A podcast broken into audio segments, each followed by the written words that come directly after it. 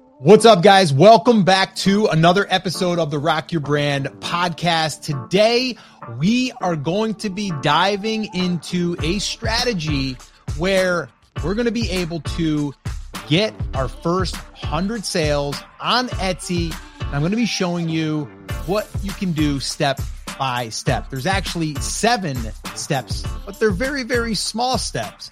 And we're going to be breaking them down. One of the hardest things for Etsy sellers, I think, in the very, very beginning is to get their first set of sales. And once you get those sales, it really turns something on in your in your head or in your mindset that says, "Wow, someone just paid me, someone I don't know paid me." And it really does give you a little more, well, positive energy because now it's like, okay, this thing really works. It's not just someone else.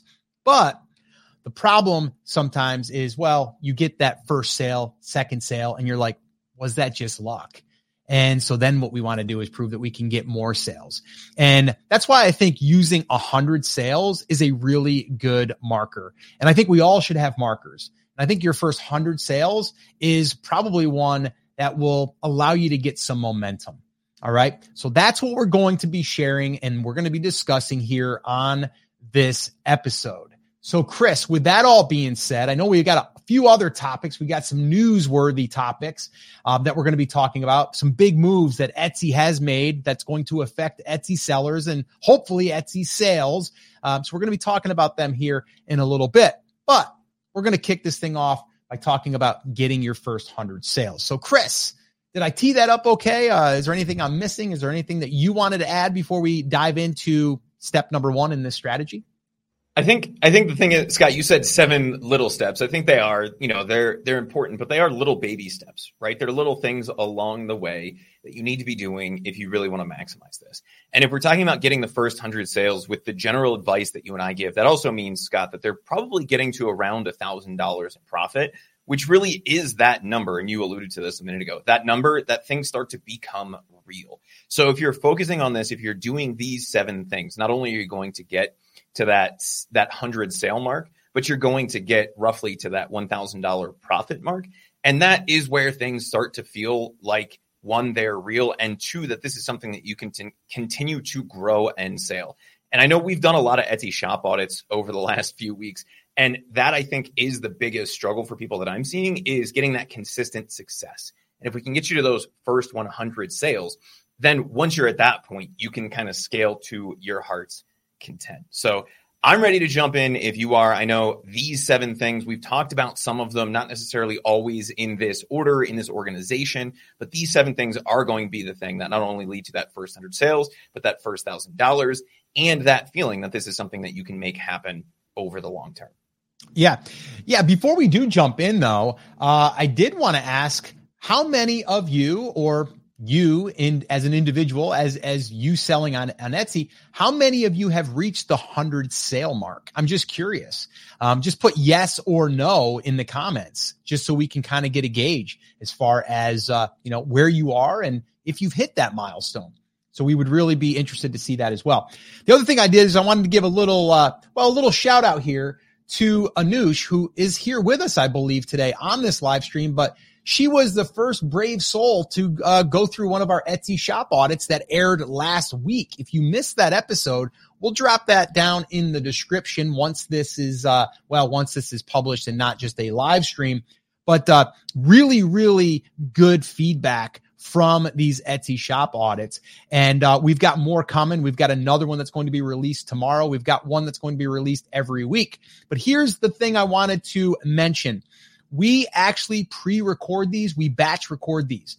And we have a backstage pass club that sits in on these live streams that we do privately, where Chris and I will do three to four Etsy shop audits. And this is where our club can ask questions as we're going through this. If you are interested in joining our Backstage Pass Club, well, all you need to do is head on over to brandcreators.com forward slash club. And Chris, if you would throw that up on the screen, that would be amazing. So that way there people that are watching can see it very easily. Um, but yeah, it's a really, really cool thing. We're having a great time in there and uh, we're getting a lot of great feedback from these sessions as well because the Q&A is not published publicly. It's inside for our club members, but the audits are published publicly, but they're spread out week by week. Um, so this way here, we batch record these in these private sessions. If you're interested, We'd love to have you. It's under 10 bucks to join for the month. So if you want to join us, we'd love to have you. All right. So with that being said, Chris, I am going to pull up my notes because I always like to be somewhat prepared. Um, all right. So the very first thing, the very first step in getting your first 100 sales on Etsy in 2024 is, and you've probably already, well, you probably already know what I'm going to say, is you need to make sure that you have products that are in demand. And you have to first start with the niche. So what we like to do is we like to, number one, know that the niche has products, not just one product, that products that can be sold and will be sold throughout the year. Okay. So they're more like an evergreen type product. But the big kicker here is, is and again, if I'm giving advice for someone that's starting from scratch and they want to hit their first hundred sales, okay, what I would like to see you do is do product research, find the products that give you the demand that you're looking for. Now, here's what I mean. Everyone has a different target. We're looking at 100 sales. And I would say, let's say 100 sales in the next 30 days. Okay. After you get your products launched, by the way. So then what we need to do is we need to reverse that math and we need to say, okay, how many is that per day? Right. So, Chris, can you do some rough math for me? But uh, I, am going to do some on the fly myself. It's like three point something would be sales per day in a in a 30 day. Is that right? Or no, that would be. You mean to to get to a hundred in a month? Yeah, like three. Yeah, I mean, something, right? Three point three, right? Uh, right, let's call it four sales a day. Right. Let, let's yeah. call it four sales a day. We'll round up and get a little more than a hundred. But if that's the case, we have to then figure out, okay, how, how much profit are we going to make if we're looking at net, right? If we're looking at net. Now, in the very beginning, I'm not sure that I would care about net. I'd care more about the sale. And the reason why is because if we get sales, we start to get seasoned. Our account starts to get seasoned within Etsy. And then the other sales, the other hundred that we're going to be getting and the next hundred that we're going to be getting is going to be a lot easier. We're going to get reviews. We're going to really start the flywheel happening. So if you're only going after the, the net profit, that's fine. But when we're doing this, this launch for these products and when we're looking at getting these 100 sales in the very beginning i'm not looking at it as i'm going to make a lot of money on those 100 sales okay so what i would do though is i would say okay the number is a 100 i need to sell four per day then what i need to do is take that number and i need to say okay the products that i'm looking at that i want to sell is there enough demand on these products? If we were just to look at one product, that means we need to say it's selling about four per day, right? So that means that it's selling, let's call it a hundred per month. Now we can break that down a little bit further and go, okay, well, maybe we don't want it to just be one product. Maybe we find two products. So now we only need to sell two a day on each product. So now the demand for that product doesn't need to be as high, although we still want it to be uh, able to hit that that number. And then you can spread this out for three products or five products. I would like to see you start with five products that are related. Now, these can be products that have the same design, but they're on different products. Okay. So it's one design on multiple types of products. The reason why is it gives us more bites at the apple, if you will. Okay. So that's the very first thing is we want to find products that meet our demand okay, in this where people are searching and people are buying. Really important. If we don't get that, it's going to be hard to hit the 100. Now we're just kind of we're just kind of uh, you know, guessing and we're just kind of throwing stuff at the wall and seeing what sticks. We want to know ahead of time. And this is where uh, the, the niche validation and the product research really comes in handy. And if you're not using a tool like Everbee, I recommend that you do. Yes, this is a shameless plug. Uh, it's super inexpensive. Even the growth plan is super uh, inexpensive for what you're using it for and what you're getting out of it. So I would definitely recommend trying that out. You can go to uh, brandcreators.com forward slash Everbee, or if you are on YouTube and you want me to send it directly to you, we can do that as well. Just drop a comment down below. But I'm pretty sure that you can just remember that link. All right. So, uh, and you, you can try it for free too, by the way. But that's one tool that I believe has to be in the arsenal. Chris, I think so, you want to chime in couple, here. Couple things I wanted to chat through with you because every time we say the word niche, first of all, I can hear everybody in the comments saying it's niche. Uh, it's either one in English, y'all. Just so you know, uh, for our Spanish speaking, just to clarify, friends, like like Pedro uh, in the chat, it's nicho. Uh, but everybody asks us in the comments, Scott, and I see even the video we posted yesterday where we were talking about niches. Um, people want to know, okay, so what you're saying is I have to pick a specialty within a subject, take a small section of that subject, and then pick one product inside of that. Is that what we're talking about when we're talking about picking a niche? Or are we talking about focusing on the interest and then looking at all of the products that you could sell to that? That's the first thing I wanted to, to have you clear up. Yeah, no, that's good. That's good. Yeah. So we always say we want to start with the niche in mind because we want to build a product line. Okay. So if you're new to the channel, thank you. Welcome. If you're new to the podcast, welcome. But we're big fans on building a brand that has a lot of products that can be sold to the same customer. So if you're just starting out and you're like, I'm just going to find products that are selling, you can do that, but you're not really building assets. And what I mean by that is, is like we want to increase our odds of increasing the order value. So let me just say that again. So if I have five products and they're all similar, they're related in a sense, right? Where people could say, yeah, I'll take, I'll take the blanket and I'll take the sweatshirt because they're related and it'd make a great gift bundle, maybe, right? Now I've just went from, yes, I'm getting one sale, but I've got three sales that are in the order. I'm sorry, one order, three sales or two sales, whatever, right? So whenever you're looking at that, you're like, okay, that's a hundred orders. Well, a hundred orders could be technically three orders or three sales per order. Okay. So I'm always looking at that. So that's why we always say start with a niche that then you can explore products that could fill out a nice product line.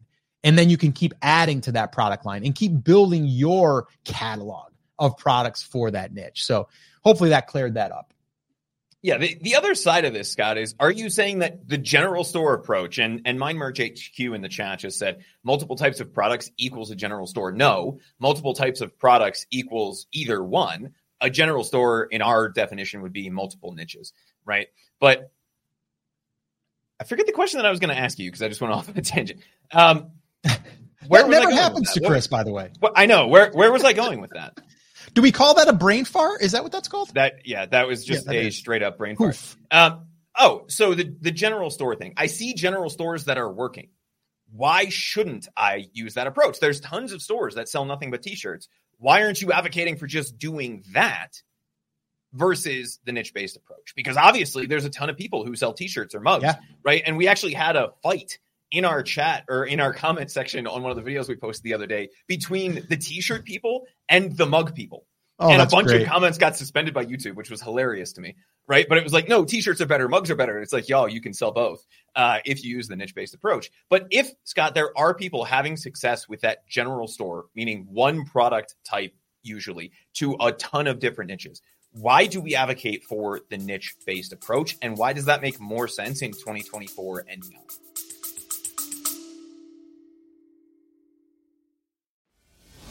If you want tips and strategies on how to start, grow, and monetize your business online, check out the Digital Revolution podcast with Eli Adams. We interview digital experts from around the world that share their personal stories. They talk about what they're currently working on and where they see the future going. But most importantly, they share tactics in their specific area of expertise with the hope of helping you improve your digital presence online. You can listen to the Digital Revolution podcast on YouTube, Spotify, Apple, iHeartRadio, or simply click on the link in the show notes below.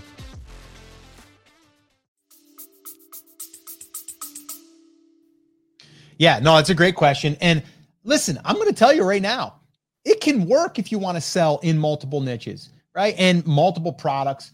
Just slap them up there and sell what you can, right?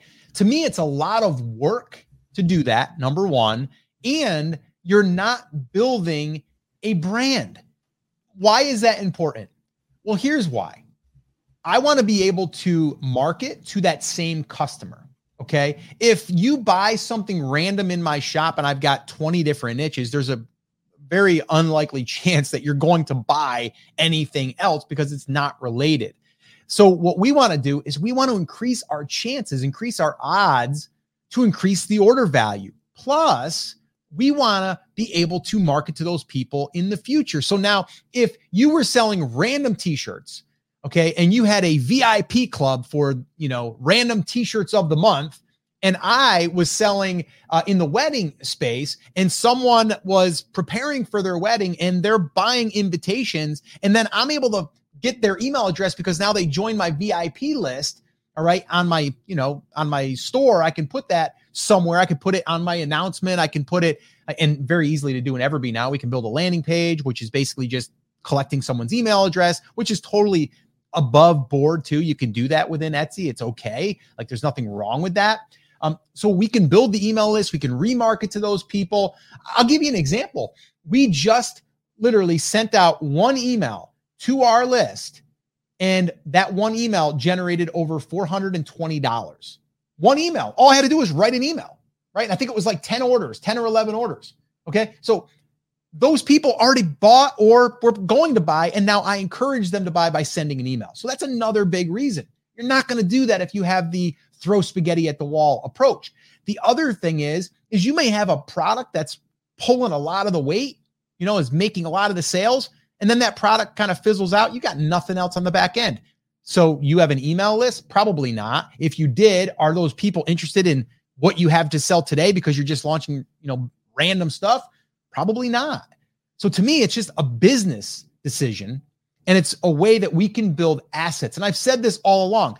The other thing is, is I can take those products now and let's say that I want to put them on a Shopify store. Now I have a Shopify store that's tailored towards this niche, not just a t-shirt shop that you would see on the boardwalk in uh you know whatever you know new jersey or Myr- myrtle beach or anything by the ocean right? Like any of those places. So that's the main reason. We want to build a business a brand. I'm not saying a t-shirt shop isn't a business. It is but you know as well as i do if you're on the beach and you go into one of those beach shops you're not going back there for another year maybe and you may never go back into that one because there's 25 other ones right up the road so that's the main reason hopefully that makes sense that's why we're big advocates on picking a niche building a product line and building really a customer base so we can resell to those people in the future. I think I think the biggest thing there for me, Scott, is the, the difference between building an Etsy shop and building a brand, right? This is the Rock Your Brand podcast from yeah. brand right. creators, right? Like we're all about the brand. We're about making this something that is not just a short-term success, but a long-term success and something that you can create assets with and from.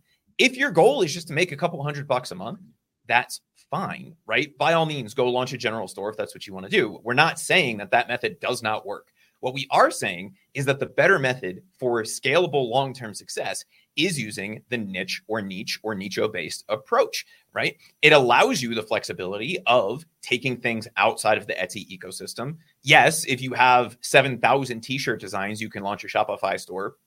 But ads to that are going to be very difficult because chances are people are only ever going to buy one t-shirt from you.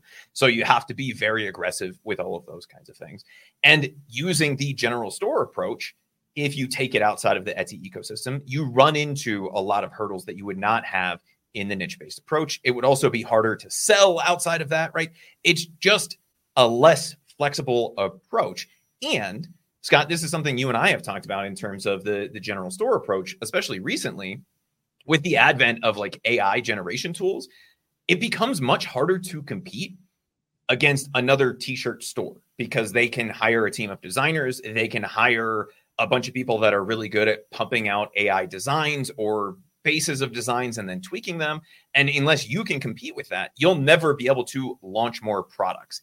The niche based approach allows you to get off the product launch flywheel and focus on the thing that really matters at the end of the day, which is the customer. And if we can use that as the foundation of everything, creating designs becomes a lot easier, coming up with new product ideas becomes a lot easier. And we can reduce the amount of time, energy, and effort we have to put into the marketing side of this, as well as the cost, because we can create repeat customers, which is not something you will typically find in a general store. Yeah, no, that was good. That was great. And guys, let us know in the comments how many of you are focused on one niche or niches that are close together. Because I'm a fan of stacking niches too, by the way. Right. So if you're in uh, the wedding niche, there's a lot of sub niches within that. Right. Um, if you are into sports and outdoors, there's a lot of camping, hiking, RV, uh, you know, biking, like all of those are kind of like sub niches that can be stacked together. Um, so I'm a big fan of that. Um, so I'm just curious, how many of you in the comments let us know? And uh, if you're listening to this and you're not in the comments, well, you can just think it, and we'll we'll get that energy coming into us, so we kind of know what you're doing. Um, anyway, let let us know in the comments. Oh, and if you guys are getting value from this, do us a favor and smash the like button. That would be amazing. And if you're not subscribed to the YouTube channel, make sure you do that and you'll get notified when we post all of this great content that we've got coming down the line. All right. So, Chris, let me go into the second piece here. All right. The second step to getting our first 100 Etsy sales. All right. The second thing is now that we've got our products picked and we know that they are getting demand, well, now what we want to do is we want to price them aggressively. This is another thing that a lot of people don't want to do because they're like, well, I'm on Etsy to make money. I understand that. So is the new brewery that just put $150,000 into the renovation. And now they're hoping to get people through the door. So they're going to run a grand opening special and they're probably not going to make a lot of money. But guess what? They're going to get attention. And that's what we have to think about for these first 100 sales is getting the attention. So how do we do it? One way is pricing it aggressively. And I always like to go where I'm breaking even on the first maybe 7 days, then we can move it to where we're in the midpoint where it's a small pro- uh, profit and then from there we can then increase it to what we're normally going to be charging. All right? This is somewhat of our launch strategy of where we price it very aggressively. And this way here, we're also now able to uh, we're also able to show that we're running a sale, which also has some really good benefits on Etsy. So that's the second thing is pricing aggressively low. And I know, I know a lot of people are going to be resisting this because they're like, wow, I don't want to give it away. You're not giving it away necessarily, but you are gaining from it. Again, if you're getting a sale, you've now signaled Etsy that you're selling. They're going to pay attention. Second thing is you're going to start getting reviews. Those reviews, they're going to help you get more sales. Okay. Because when people see your listing now, they're not going to see a ghost town. All right. And just you're going to get more velocity. All right. And that's what the algorithm is looking for. All right. So, Chris, anything on that before I move on? I've got the third one queued up. No, I think I think that's fairly straightforward. Other than when do you make that change? So you're talking about pricing aggressively is that for a week? Is that until you get to 100 sales? Like, at what point do we start making money uh, ah. on this thing? Because that is the goal at the end of the day. Yeah, you're getting ahead of yourself there, Chris. Let's Ooh. let's wait. We've got some steps here. We're going to talk about a little bit of that launch strategy. So let's not get ahead of ourselves there, buddy. Okay. All right, yeah. we're gonna we're gonna move on to the third one. The third one, and that is in this step is we want to optimize our listings for SEO. Now, we're not optimizing these so we can magically appear in search because that's not really what's going to happen. Like right now, if you're going after products that are in demand, okay, there's probably other people selling similar products. And guess what? You're going to have to work yourself into that top spot or those top spots, first page. Now, the reason why we're saying that you want to make sure that the listing listing is set up with SEO being optimized is because once we start getting sales and we start getting that velocity, that velocity, now we're indexed for these keywords. And now Etsy knows what the product that we're selling is because it's in our title and it's in our description and it's in our tags. And so now we've given them that one important piece of information sales. Okay. So before we get to those sales, we got to optimize it. So that way, there, when we get the sales, we can be rewarded for those. So that's it on that. That's the reason why we are doing the SEO optimization. We're not doing it necessarily because that is our traffic strategy. A lot of people do that. To me, it's not going to be an easy road for you. You're probably going to be sitting there waiting and going, like, I've got two sales, two of them were my family members. Like, we have to get things rolling. And there's ways that we're going to do it. And I'm going to share that here in a minute. But optimizing those listings, that's step three. Moving on to step four, we're then going to make sure that we've fully optimized our shop. And we're doing all of this in prep. So this way, here, when we get into promoting our stuff, everything's lined up. All right. So the next thing is, is we want to make sure that we turn on our internal email triggers. Now, these are internal marketing triggers that Etsy has built in. And all you need to do is turn them on and assign what you want to give as a discount. So you've probably seen these where if someone favorites, you know, they hit that heart on your listing, well, they can be notified through Etsy's email because you're going to tell them to do it. You can say, "Hey, give them 10% off if they're still interested because they liked it. Let's get them over the over the hump and let's give them a little incentive." So that can be set up in advance, which should be. The second one is an abandoned cart. This means that someone actually added it to their cart, but they didn't check out. Well, we can encourage them with a discount. Okay. So you want to make sure that you set that up in advance. The other one, and this is really important too, is the thank you email. So now when someone buys, it's going to send an email to say, Hey, thanks so much for that order. How about you take 10% off your next order or 20%? And this is really important because if you are doing what we're saying here and creating multiple products that they can buy, right? It's not that random t shirt. Well, there's a better chance that they're going to come back to the shop and want to use that coupon code. Okay. So think about that for a second. We talked a little bit ago about, well, why don't we just, you know, like launch random products so much? That's another reason because that thank you email gets sent out on our behalf and thanks them for being a customer and says, Hey, how would you like to take 10% off? Well, if they just bought a one off t shirt in a niche that okay was let's say bass fishing and that's the only thing that you have about bass fishing that they could buy but you have stuff in wedding stuff what's the chances that they're going to come back to your shop to use that code probably not right? So that's another reason why we want to do that. So those three things we want to set those up as soon as possible before we even get into the promotional side. It's just other ways to encourage people to buy that are in that buying cycle okay? Chris anything you want to add to that?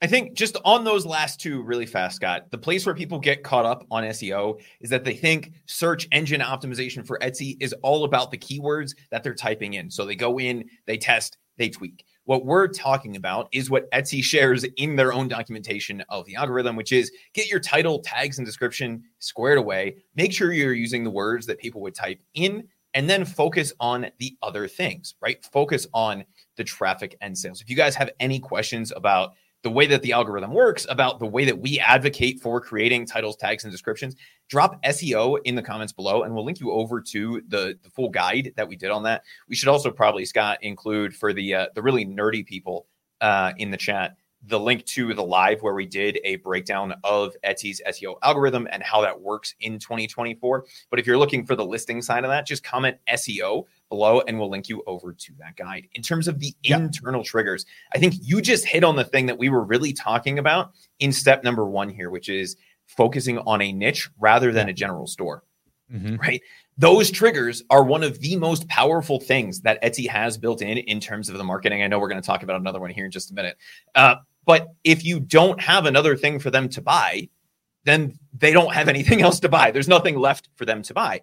And yes, you may get someone who buys a bass fishing t-shirt to buy another t-shirt in your store because their their wife likes horseback riding or whatever it is, right? And so they're going to take that coupon and go find that. But the chance of that happening is much much lower than it is if you have other bass fishing things in the shop for them to buy. And so if you're using the niche based approach, that uh, that little tip right there, number four, using those internal email triggers will increase your order size, your cart value, and the lifetime value of those customers instantaneously and at a much higher rate than it would if we get the you know the one out of 200 people who come back and buy a different t-shirt because it happened you know they happen to see it or it happens to be their dad's birthday the one question scott i know we're going to get on the internal email triggers is well if they come back again and again, can't they just use that coupon code again and again? Yeah. And the answer is yeah. But do we care? Is the right. real end result of that question. So, what right. are your thoughts on having that return customer coupon code, right? Having return customers and them getting a discount on everything that they buy, which by the way does not happen, right? Yeah. From every time we've run a promotion, we've noticed a huge percentage of people don't even put in the coupon code, right? Right. They might click the link and come back, or they'll click the link in the email that we send and not use the coupon code. But Yep. even if they did, is it still worth setting that up and losing 10, 15% for repeat customers on every time they come back? What are your thoughts on that?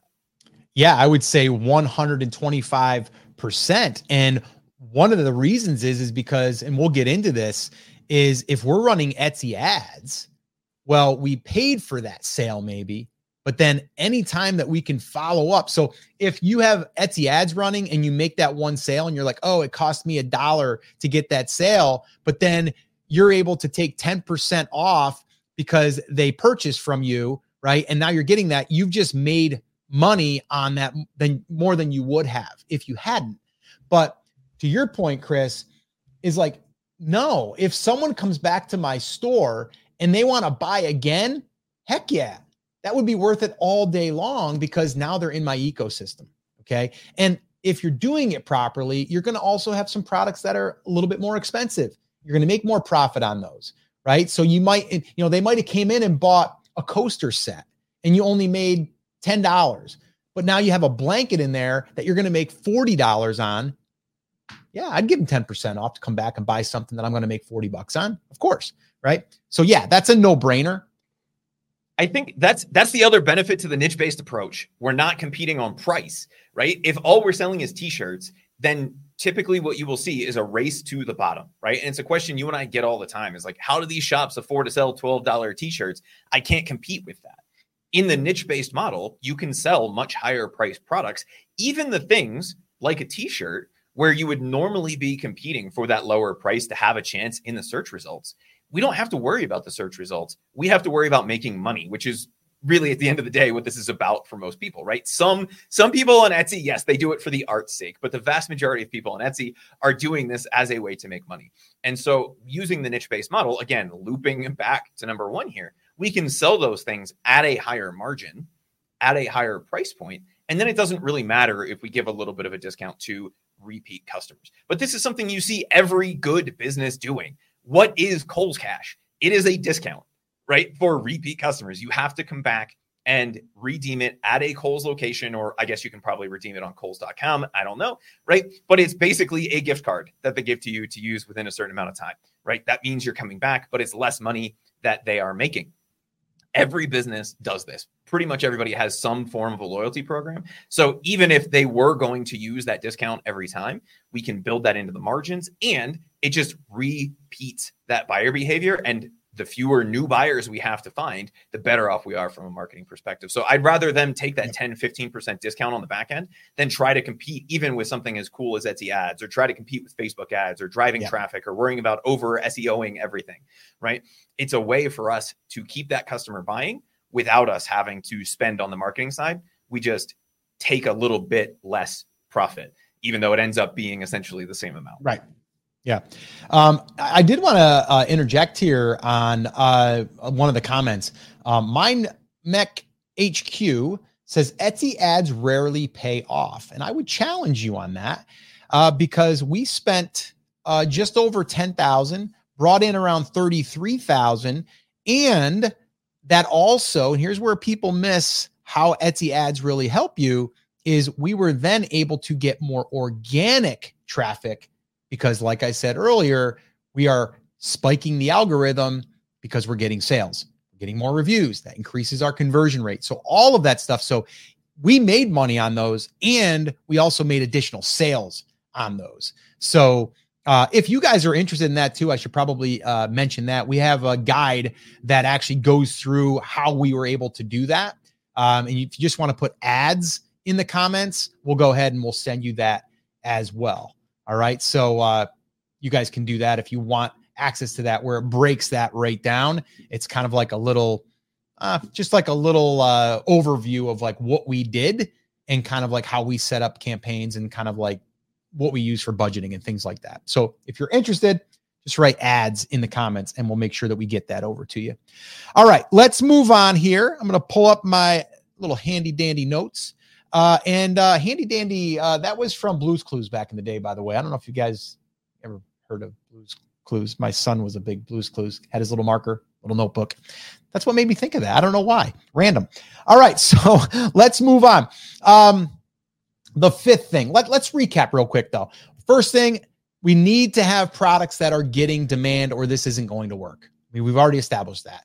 And we want to have it built around a niche. Secondly, we want to price aggressively uh, and we want to either break even or have a small profit on these first 100 sales. Third, we want to optimize the listing for SEO. So this way here, when we do get sales, we're going to be indexed for those keywords and we're going to start getting pushed by the algorithm.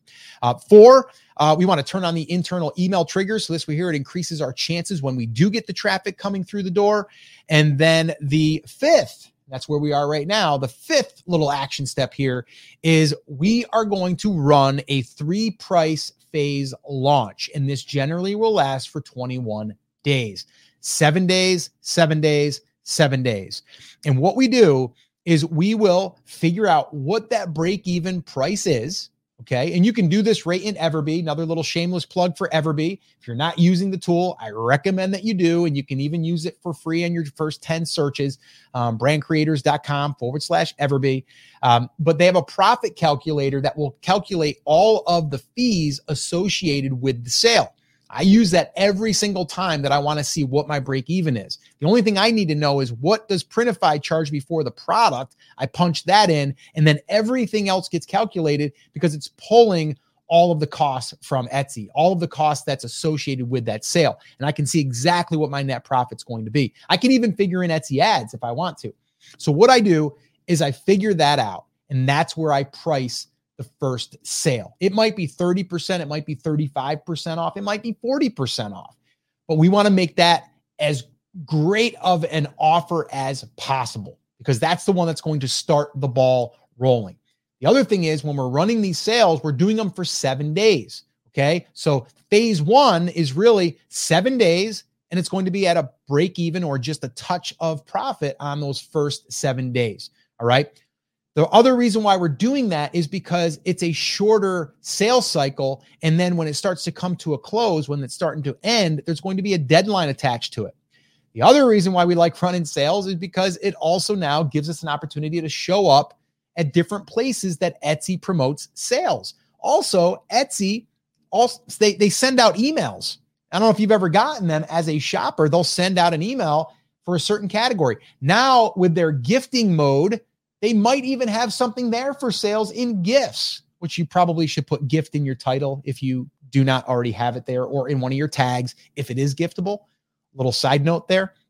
But that's what we're going to do here in this part of this strategy. Okay. So we're going to run sales for 21 days. All right. Price it at break even, maybe a little bit more. Then we're going to bump it up where maybe if we were if we were making a dollar the first time, we're going to make five or six dollars. And then we're going to ramp it up to where we're making $10 on the third part of this phase. And then we'll go, we're going to increase it to our regular price. Um, all right. So that's the fifth thing. So you got to sit down, you got to figure out what the, the, uh, the break even point is um, for your product. So you have a baseline. Um, Chris, anything there that we needed to discuss before we get into six and seven, which is going to really uh, take this thing and start promoting it? We have a ton of questions related to number six. So let's jump into that talk through that, and then we'll come back and answer some of those. And guys, we will save a little bit of time for going through all of the questions that you're asking. I'm marking them uh, here at the end. So, Scott, let's run through that three price phase. We already talked about that. Let's move on to number six. Yeah. Okay. So, number six, it might be obvious, but uh, we're going to start getting some traffic. And guess what? We're not going to wait for Etsy to index us and send it to us with the SEO gods. We are going to we're going to spend a little bit of money. We're going to we're going to let Etsy show our stuff and we're going to pay them. We're going to pay them to put us in the place where people can see us. A lot of people wait to run ads until I get sales. I'm going to wait until I get sales, then I'm going to run ads. It's backwards. It's backwards. If you're opening up a brand new business, okay, are you going to run ads in maybe the local, I don't know, paper? Are you going to go into uh, some air, some uh, maybe some different shops or brick and mortars and are you going to let them know that you're doing this? And if you could advertise in their window or you know in maybe if you're going to a diner you're gonna you know you've ever seen those little those little uh placemats that have all the different businesses on there. You're gonna spend money somehow whether it's digitally or whether it's you know in paper print stuff okay? You're going to do it because you have to get eyeballs. The days of just SEOing and then showing up tomorrow, not going to happen. It isn't even going to happen if you do that in the next two months. And the reason why is because if you're going after products that are in demand, there's other people competing for those places. And the ones that are winning are getting sales. All right. So you have to then outsell them or you have to run ads. And to run ads, we can get that get that flywheel started. So our approach here, and we actually cover this in our Etsy ads guide. Again, if you want that, just put ads in the uh, in the comments. But we go through this and what it looks like. And generally, it's like two dollars to start a day. Like a, it's less than a Starbucks coffee, all right, or a Dunkin' Donuts coffee. It's two bucks a day. If you don't have two bucks a day, well, just stop having your Starbucks for a week or three weeks. It would be because you want to use that. Okay, so two bucks. That's it. That's all you need to start this. All right. Number one, you're going to get eyeballs day one immediately. Like you're going to turn them on. You're going to wake up the next morning and you're going to be able to see how many impressions you're getting. You're going to see how many clicks have you've gotten, if you've gotten any, and how many sales you've gotten. And then once you start to get sales, guess what? You're also going to see, oh, that keyword led to the sale, or oh, that keyword led to a click. There's so much information that we're gaining here, even if we don't get the sale right away. All right. So the Etsy ads to me is a critical piece. But if we don't do everything that we just talked about, if we don't have products that are in demand, well, you're going to turn on ads and guess what? You're like, Scott, I can't even spend $2. Why? Because no one's searching for what you're offering. That's why. That's why we got to start with the niche slash product validation side of things. Okay. It's really, really important. So once we get that, we know that we got that. Now we're pricing it aggressively because when we do display the ad, it's going to stand out. It's going to have a little green uh, little box that says that it's discounted. It'll also say how, you know, how long it's going to be before it ends. So you get all of those things that's really, really baked in to running a sale.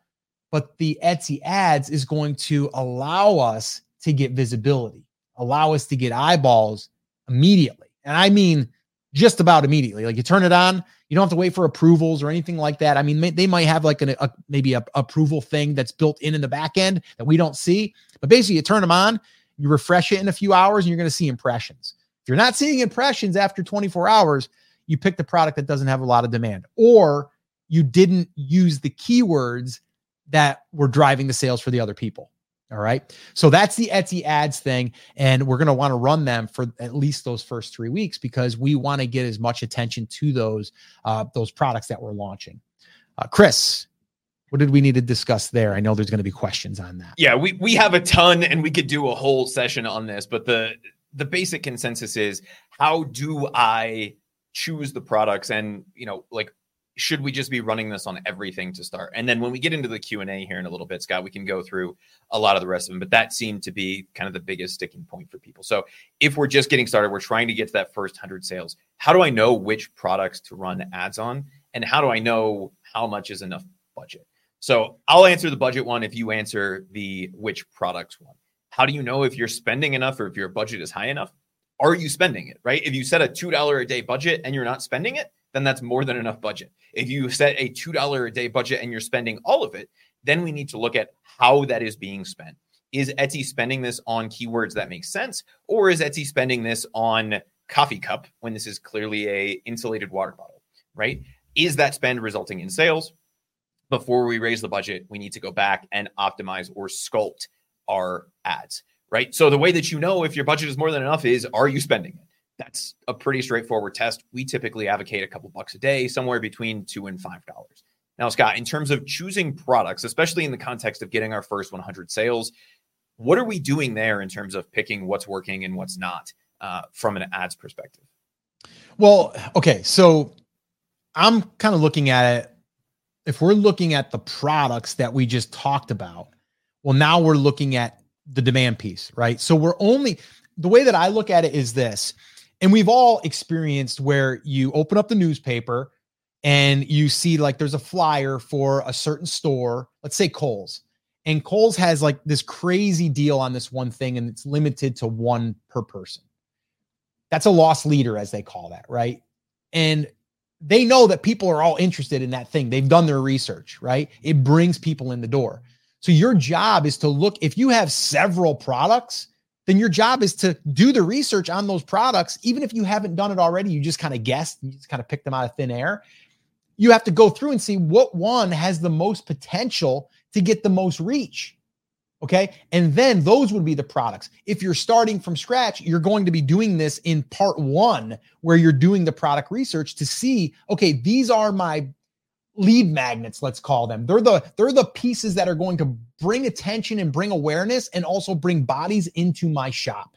Then the cool thing is, is you may have some other products that you're just like, okay, I created this one design uh, and it's being sold on a sweatshirt and you're like, cool, I'm going to create one of those.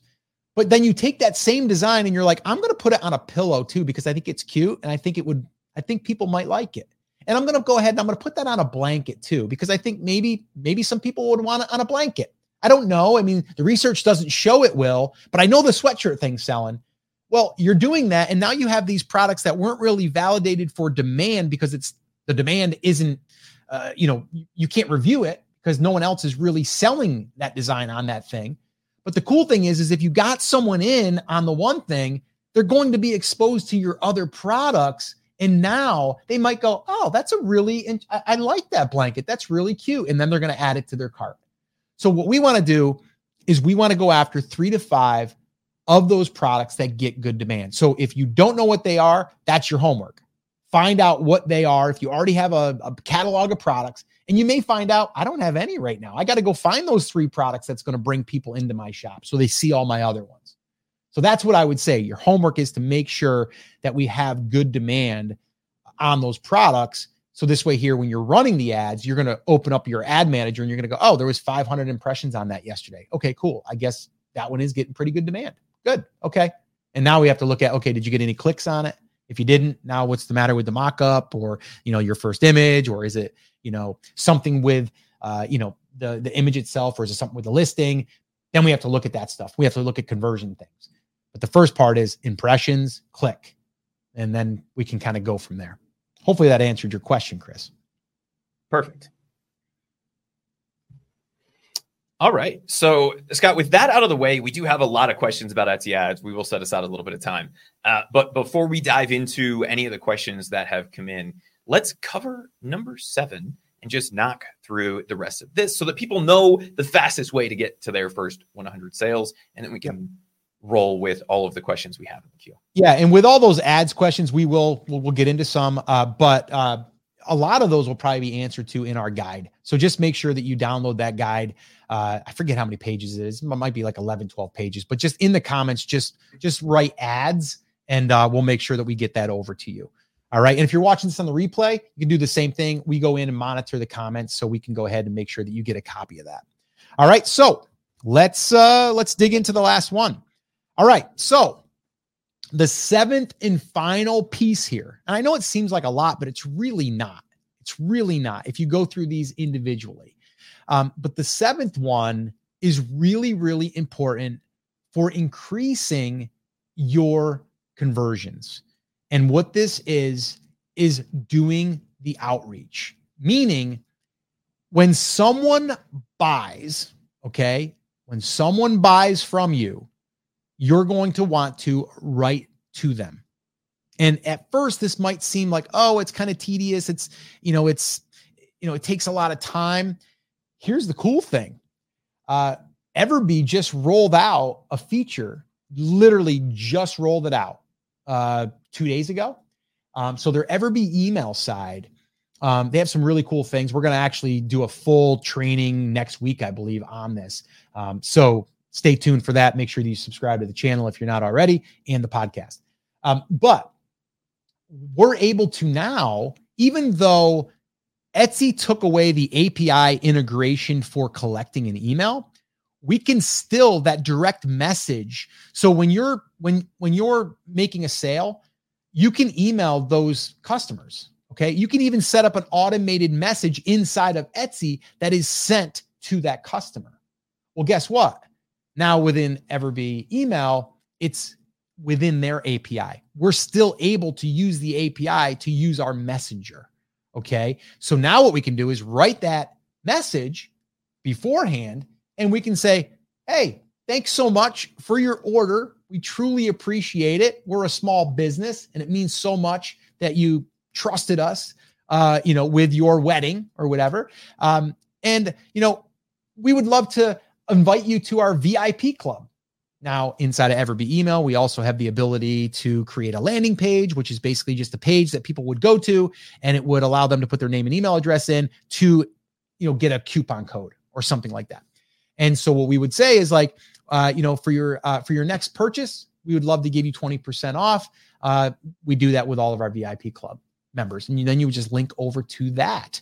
All right. Now, what this does is it allows you to reach out to them, know that you're there. Okay. And it allows you to start building that email list. The other thing that it does is it will really shock people that you're not just a robot that Etsy sends out. You know, Etsy sends out their own emails with tracking and not even tracking, just with updates on the order or whatever on your behalf, but it's all generic. This is from you, and you're going to personalize it from you. And what this will also lead to is more reviews.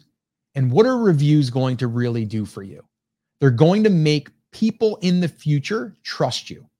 They're going to make you, they're, they're going to make uh, you as if it's not so much a risk, right? Because now they've got social proof. Other people have purchased, other people are happy. So now it's going to increase your, uh, you know, it's going to increase your sales. This could actually happen very quickly because now, yes, you can send them a thank you email in your internal triggers there that we set up already.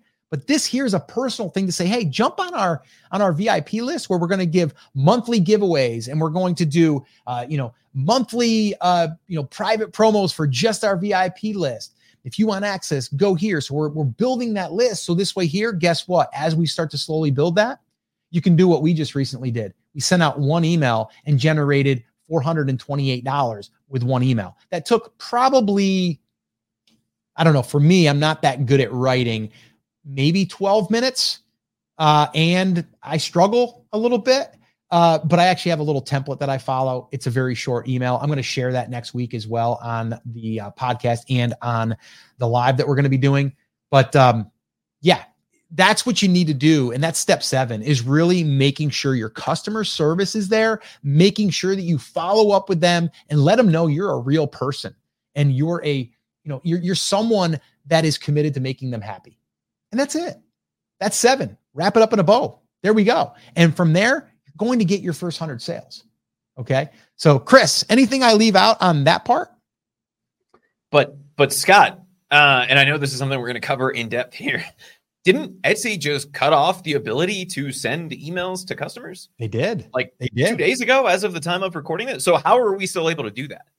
Yeah. Well, okay. So, you still have the ability inside of, even if you didn't use uh, Everbee, um, you can go inside of your account and you can send out that first welcome message or the confirmation message. And that's automated. That automatically gets triggered. And um, you set that up yourself. So you write that and then it goes out on your behalf um, so that's done internally that's not done with you collecting their email and then you sending it to them um, everbee doesn't need their email in order to do that it's basically hooking into your account because using everbee you're connecting your account and so it's acting as if you're logged into your account and then you're just sending that. So you're just, you're able to then modify what you can already do inside of your Etsy account. So hopefully that makes sense. You're not seeing their email address. Perfect. Amanda said, I send thank you message and then also let them know when their products ship. I had two people in 10 tell me they really appreciated the customer yes. service. Uh, this is exactly why we talk about this. 100%. And this is exactly the experience we had when we first rolled out the email integration back yep. when you could still do that, right? Yep.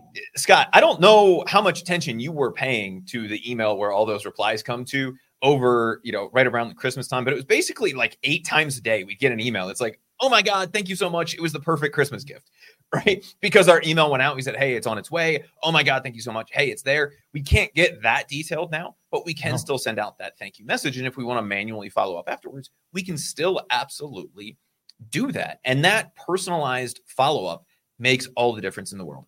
The emails Etsy send are fine, but they're not great and if we can just add that little bit of a personalized touch, that will really ramp up the customer service, which leads to more long term customers. Sweet. All right. Yeah. And Amanda said um, they said that they would be shopping with us again. And I can't tell you how many people said that in emails back to us when we were sending those out that we could actually get those replies back. See, right now, you won't get a reply necessarily through an email, but you'll get a reply in your Etsy messages, um, which is fine. But the trick here is to just show them that you're a real person and that you're listening and that you're a small business. I can't say that enough to share that you're a small business. People love supporting small businesses. Etsy is built off the backs of small businesses. And when people are going there, they know that. All right. So really really important that we do that and i definitely recommend that you turn that on. So let me just recap here. One final time.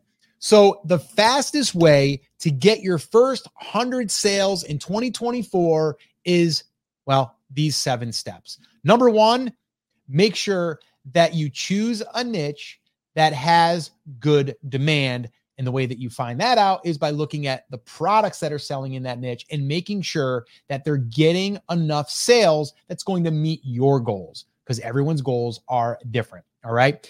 The second thing is is we want to price aggressively in the very beginning. We want to make sure that when people are seeing this product, they're like, that's an amazing deal. All right. And you're going to sacrifice profits in the beginning. And that's okay because that's what all businesses do, right? This is a business. We need to treat it like a business. And this is part of our marketing. We want to get people in the door so they can experience our products, but they can also start to leave us reviews and buy more products, things like that. The third thing is, is we want to make sure that we're optimizing our listings, our product listings. We want to do this well before we start marketing, before we do any type of promoting. Why? Because once we start getting sales, we are going to be indexed for these keywords that we have optimized for. So that's why we want to optimize with SEO. And we're not necessarily optimizing for SEO in the beginning so we can get ranked fast because it's going to take a long time to get ranked if we're just sitting around waiting. Um, so the SEO side of things and optimizing is done beforehand because we want to make sure that when we do start getting those sales, we're indexed for these keywords. The fourth is to turn on your internal triggers, your email triggers that's inside of Etsy. You have your favorites. So when someone favorites something, we can give them an email or Etsy will give them an email. They'll send it uh, on our behalf and it'll send them the discount that we say that we want to give them. If it's 10%, 15%, 20%, whatever it is. The second one is abandoned carts. When someone comes into your shop, they're interested, but for whatever reason, they don't buy. They actually add it to their cart, but they leave and they don't buy it. Well, you can send out a coupon code that goes directly to them that says, Hey, thanks so much for interest in our product. How about you take 20% off? We see that you're interested. We'd love to give you that to you as a first time customer. Like that's built in. And the third one is your thank you email. Now, this one here isn't so much to get the first sale, it's to get the second, the third, the fourth sale. Because once we are creating these products, these products that go well together. And that's in the first step that we talked about building a product line with products that have demand and they're related to each other. Well, now when that thank you email goes out to a customer that just purchased, it's going to increase our odds for increasing uh, more sales through that one customer. Okay. We're going to in- incentivize them to buy again. We have to have products there that they would want to buy. Okay. Again. All right. So that's that one. And then the fifth piece here is we want to run these three price, I, I call them a three price phase launch, where it's seven days, seven days, and seven days. And this is where we are going to price aggressively, break even in the very beginning or just a touch profit for seven days, running that sale. is going to also now allow us to be able to be seen in different places where Etsy's running sales, but it also has a deadline baked into it because it's short. It's only seven days. Then we're going to increase the price a little bit. So this way here we can start having a little bit of profit, but it's still a really great deal. We're going to run that for seven days. And then the third phase here is we're going to increase the price just a little bit. So this way here we're making more profit, but we're still a really good deal. All right. That's the three phase pricing strategy for launching. Now, that's all done beforehand because then we're moving into number six, and that's turning on the traffic. We're not waiting for traffic. We're going to pay Etsy for traffic. This is where we're going to start out at like $2 per day, and we are going to start running Etsy ads. If Etsy ads are scary to you, they don't need to be. And actually, if you are interested in getting our Etsy guide, it's free uh, where I walk you through exactly how we were able to spend just about $11,000, brought in $33,000. And it also helped us get organic sales, which for the year was over $105,000. So if you want that guide, put ads in the comments and we'll make sure that you get a copy of that. So that's running Etsy ads to get the traffic. All right. We got to get that traffic. So this way here, everything else that we just did is going to be able to work. All right. And then the seventh and final step here is reaching out to your customers, following up with them. So this way here, well, we start to build rapport. People are going to be more likely to come back and buy from us. And we're going to be able to start building our email list. Now, people think that you can't build your email list on Etsy anymore, which is false. You still can. But what we need to do is we need to do it in a different way. We're going to incentivize them to join our VIP club. And we can do that in that first message that goes out. That first message that goes out is inside of your Etsy account. Etsy allows you to do this. They want you to send them a personalized message.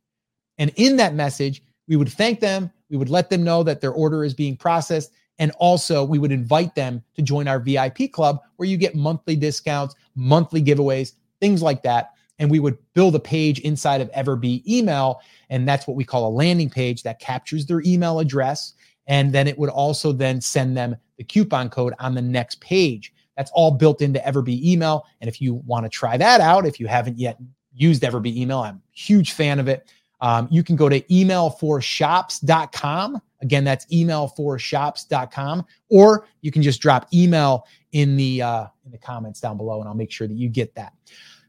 That's the the final step here. And there's so many benefits to doing that. Yes, you're building your email list. Yes, you are probably going to get repeat customers. And the one thing I left out, you're probably going to start getting some reviews. And those reviews are going to help you sell more in the future. It's going to increase your conversions. We all know that if you go to a shop that has zero reviews and one that has 100 reviews or 200 reviews, what one are you going to trust more?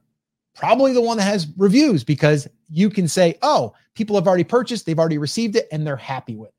So that's another benefit of doing that. So those are the seven steps to getting your first 100 sales super, super fast. All right, Chris, a lot there in that one. I know it was kind of packed, but I needed to kind of elaborate a little bit there. Hopefully that was a distilled version. Yeah, it was. Uh, so, Scott, I know we have some other topics we wanted to cover. I wanted to give our, our buddy Brett a shout out. He dropped a $10 super chat asking us a, a question. He said, I, I'm one and a half months in. I was getting two to six sales a day. I made a few small changes to my mockups. I'm assuming what he means here is that original photo, right? The main image list. Yeah. And I saw a drop in sales to one a day. Is it normal with mockups or is this a problem uh, with the new things? And the answer is it depends, right? What you're talking about there could be one of two different problems. When you change your images, it can affect really two things. It's not going to really affect your placement in the search results, but what it will affect is click through rate. If the image isn't exactly what somebody is looking for, and conversion rate. If it's not exactly what they're looking for or they don't think it matches the title, then it will result in a drop in conversion rate. And so the question that I would have back to Brett and Scott, if I'm missing anything on this, let me know. The thing we would want to know is did we have a drop in traffic or is the traffic level the same? Because if the traffic went down, then we have to look at the overall demand. If the traffic is the same and we're just converting lower, then we can somewhat assume that it has something to do with the mockups, assuming we're looking at equivalent periods of time. Am I missing something there? No, no, I yeah, I, again, we'd have to kind of dig in a little bit deeper, but some things that I'd be cross-checking if you are running Etsy ads, I'd want to look at the at the views, right? At the impressions. And I'd want to see did that go up or down? Okay? So I'd want to look at that. I mean, it very simply could be just the timing of it and the demand went down, right? It could be that. Um, so I would I'd be curious. I'd also be curious to switch it back to the old one and see what happens, right? And I would test that. But we can't test too many things at once here because you know once you do that then we don't know what it is um now if you're looking at your etsy ads you can you can see that without harming anything um but my other question would be is is the only thing that you change the mock-ups because sometimes people will change the mock-ups and they might tweak the description a little they might describe, you know maybe maybe they add something to the title uh you know maybe you added gift to the title now because we have gift mode engaged um maybe that kind of took you out of the ranking for a bit. Don't know all of those things, but those are some things that I'd be questioning um, and trying to reverse engineer like what happened here? Why did we all of a sudden lose traffic after I went ahead and updated a photo? Right. I don't think that the photo update should impact your ranking. But again, you never can be sure. Well, and that that's the other question, right? Like, is it a tweak? Did we change a background color, or is it a totally different image, right? And so the two things I would be looking at if this is my listing is overall traffic, right? If traffic is the same, then we probably created a conversion rate issue. If traffic is not the same, then is what we're seeing on our other listings where we didn't change that did that drop is it a difference in the niche between a month ago and now and so we have to look at those kinds of things. But if the traffic is the same, then we have some sort of a change to conversion rate and we have to backwards engineer that. Scott, do you want to jump into some of the the news stuff that we wanted to cover or do you want to do yeah, I want to make really sure quick uh, fire round method? Yeah, let's let let's knock through these real quick, and then we'll we'll leave some time open. I will say, uh, you know, I do have a, a harder stop today. I've got uh, beach volleyball with my daughter. I got to take her to practice, um, but I'm going to make sure that we try to answer some. And also, if uh, if you might notice that we have certain badges that are being shown up in the comments, um, those are our backstage pass club members. We're going to always answer those first. So if you do have a question and you are a club member, um, we see that we will mark those and we will answer those first. If you want to become a Backstage Pass Club member and you can sit in on our audits that we do, our batch uh, batch recording sessions, and you get to answer or get your questions answered there, and you get priority here on these lives. Um, just go to brandcreators.com forward slash club, or if you're on YouTube, just click join and you will be able to join under 10 bucks and you'll have all of those perks. Um, so anyway, yeah, let, let me do that, Chris. Let me pull up uh, the first one. Um, okay. okay. So Etsy cut off the email AI integrations for any of these third party tools. All right. And the two that I'm aware of right now was Aweber and Everbee and anyone else that's using the API to collect email customer data from Etsy, no more. It was finalized beginning of February and it is no longer. So all of those services no longer have API to pull an email address. Now they still have API to where they can get other information. Etsy's cool with that, but they're just blocking the email address. So, what does this mean? We no longer can use email. We no longer can build an email list from our customers. No, we actually can. There's actually ways that we can do it. And actually, Everbee email, man, they've taken the bull by the horns and they are creating amazing things that we're able to use to help us build our email list. So, what I want to do here, real quick, is I want to cover some of these. All right. And some of the things that we can do. Now, recently, just to show you the power in email, is well, Valentine's Day, the time of recording this, is approaching. And I decided to send an email out to our list, our email list that we've built. And we've built it multiple ways. And I'll, I'll go over that here in a second. I'll give you a couple of strategies. But I sent out that email literally last minute. Now, I've written emails for a while, I'm not a, I wasn't great in school, but I, I, I got by and I created a little mini template for myself to where I was like, you know what? I'm just going to write this email. I'm going to follow the same template that I've always kind of used, and I'm going to push it out and see what happens. The cool thing is, is doing this through Everbee email, I can track everything. I can see how many opens I had. I can see how many clicks I had. I can see, most importantly, how many sales I had. And uh, well, that one email had 50% open rate, basically 50% of that list. And the list was about 4,000 people. So about 2,000 people opened it. Okay. Which is cool. And then I believe I had just about 300 clicks. And from there, we generated $428. And I believe it was like seven cents from one email. Okay. So do I care that not everyone bought? No. What do I care about the most? We made an extra 400 bucks for me sitting down and writing an email in under 10 minutes. Okay. So it's totally possible still to use email and you should be using email. And actually, if you think about it, Etsy wants us to drive our own traffic. Why? Well, because they have now that share and save feature built in that they rolled out, right? So those $400 in sales, we paid less fees. They gave us a break. I think it's like 4%.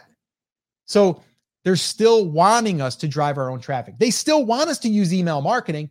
They just don't want to let the third party apps use the API to get emails. And they really don't want us using the email unless we've got permission.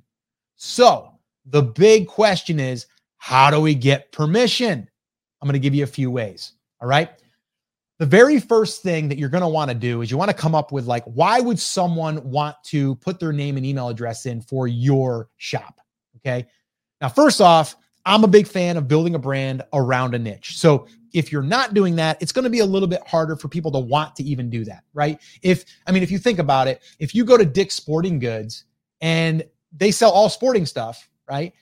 If they said, "Hey, do you want to join our VIP list where every month we give, you know, special discounts, 10%, 20%, 30%, and we, you know, do some giveaways.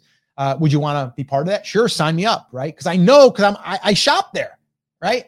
But if I was to go into a, a store that was more like a Walmart and they said, hey, we got this VIP thing, you might do it because it's kind of random, but it's not as focused, right? It's not the same type of customer, right? They're all over the place. I wouldn't be able to send them something out for a TV because they shopped in the TV section, right? Or someone that was in the, uh, I don't know, pregnancy, uh, you know, the uh, maternity uh, section, right?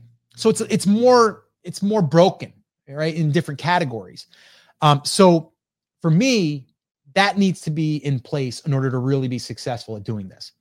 But now, with that out of the way, how do we do this? Well, inside of Everbee email, and by the way, if you want to try Everbee email, I definitely encourage you to. Um, you can get one month free if you go through my link, email for shops.com. Again, that's email for shops.com. Yes, that's a shameless plug. I'm a big fan, but I use it all the time. Um, so if you want a free month, just go there. You'll buy one, get one free, I believe is what it is right now. All right. So you go in there and you create what they call a landing page. Okay. This is a sign up page. And what you're going to do is you're going to put in there that you want them to join your VIP list, where you're going to do monthly giveaways, you're going to do uh, special discounts, you're going to do special launch prices, things like that, right? To encourage them. You're going to build that page. Very easy. It takes you less than 10 minutes. Then there's a thank you page on it that gives them the discount code that you're going to basically offer them. You're going to say, hey, sign up today and get 20% off. And then you're going to go to a thank you page, which is going to have the coupon code that you're going to assign and it's going to take them directly right to your shop. All right. So that's the first way that you can do this. So now, where would you put this? Well, you can put it in an image, one of your image slots. You could have on there a nice image that basically says, join our private VIP club and get everything I just stated. Okay. Now, the cool thing is, Everbee now has a built in QR code.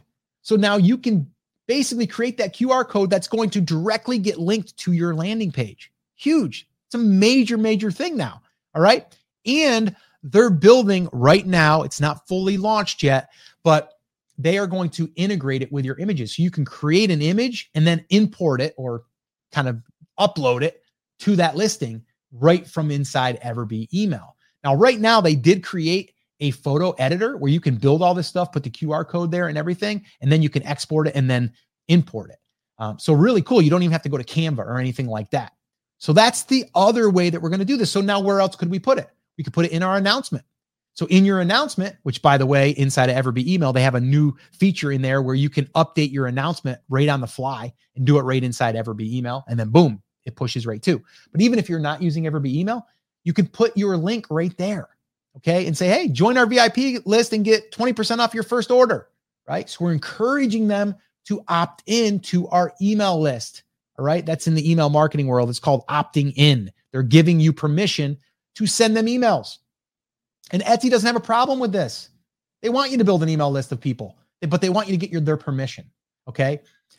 So now the other way that we can do this is we can in our message that we can send out to all of our customers. So inside of your dashboard, you can go into your messages and you can pre-write a message that welcomes your new customer and lets them know that you're processing their order, you're a small business. Thank you so much. Tell them a little bit about yourself and then you can say, "Oh, by the way, I'd love to invite you to our VIP club. Here's the link or here's the QR code." And you can drop it right in there. So these are all multiple ways that we can do this internally in Etsy. Now, think about this. If you're driving people from an Etsy ad and they get into your listing and they look through your photos, guess what?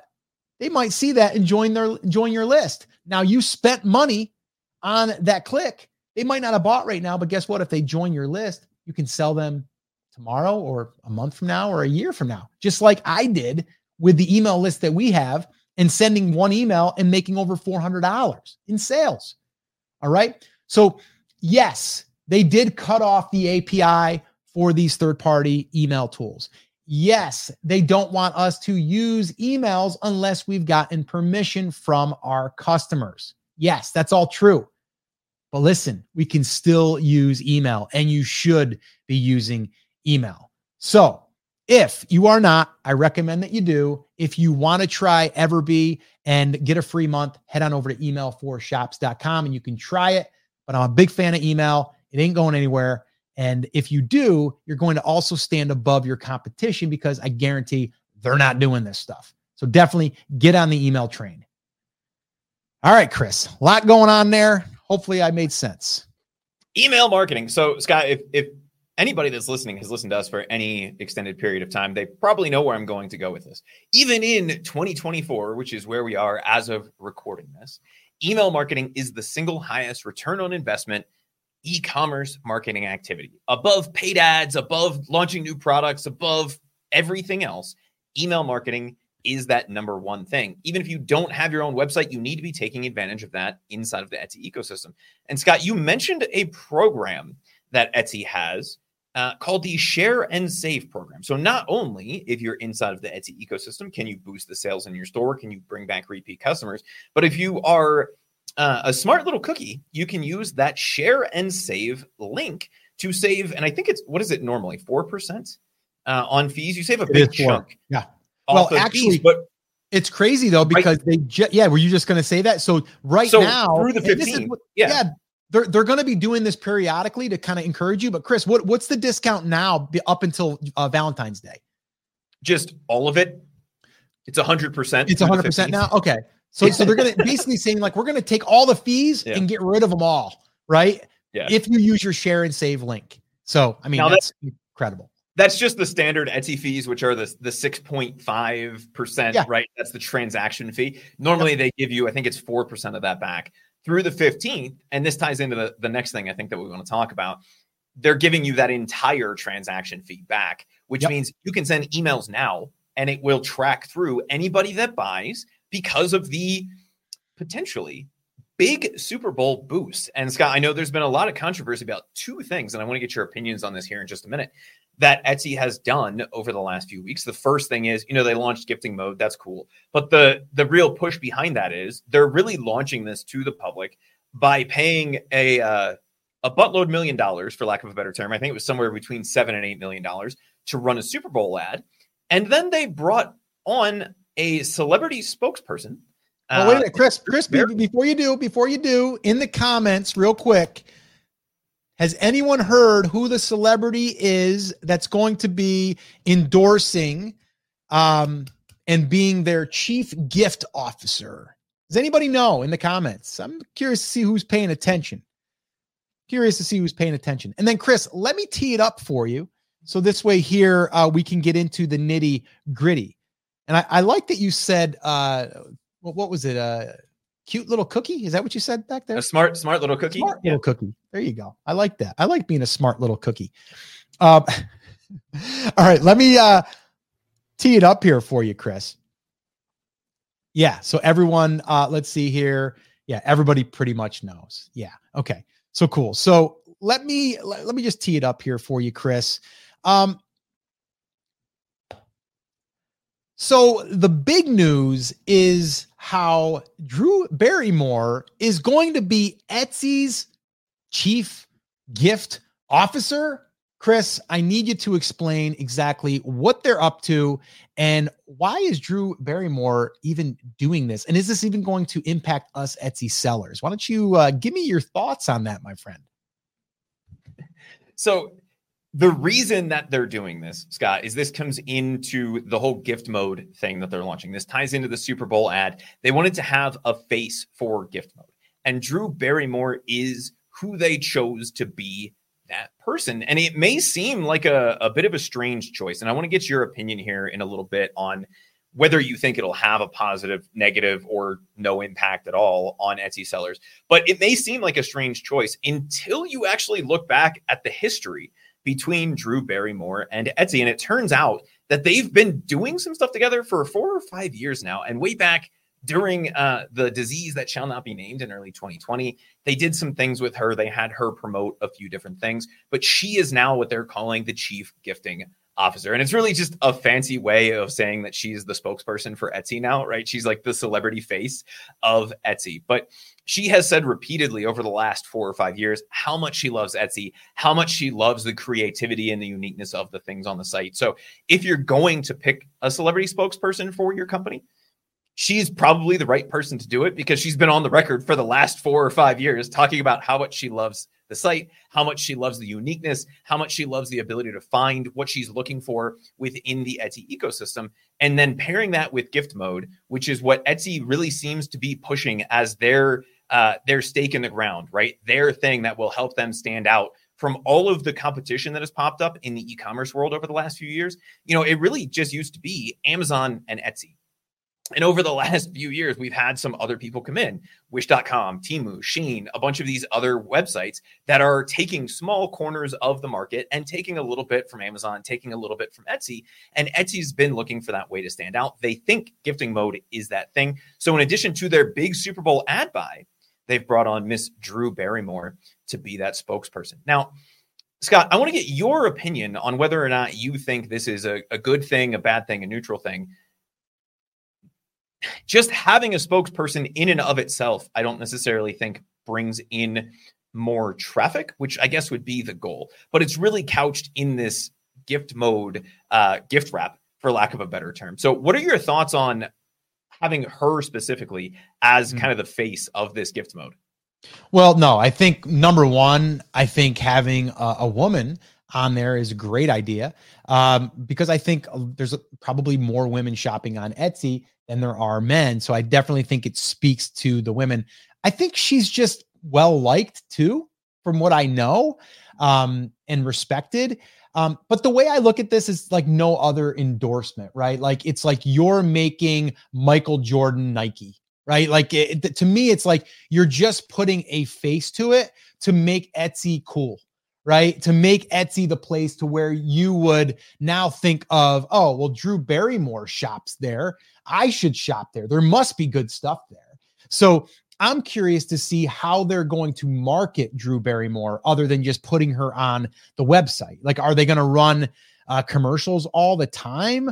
Uh, you know, on TV, not just Super Bowl, because I don't even think the Super Bowl has her in it. It doesn't. I mean, actually, the Super Bowl com- commercial was weird, um, which we should probably do a separate video, watching the video and explaining what the heck is going on with that video.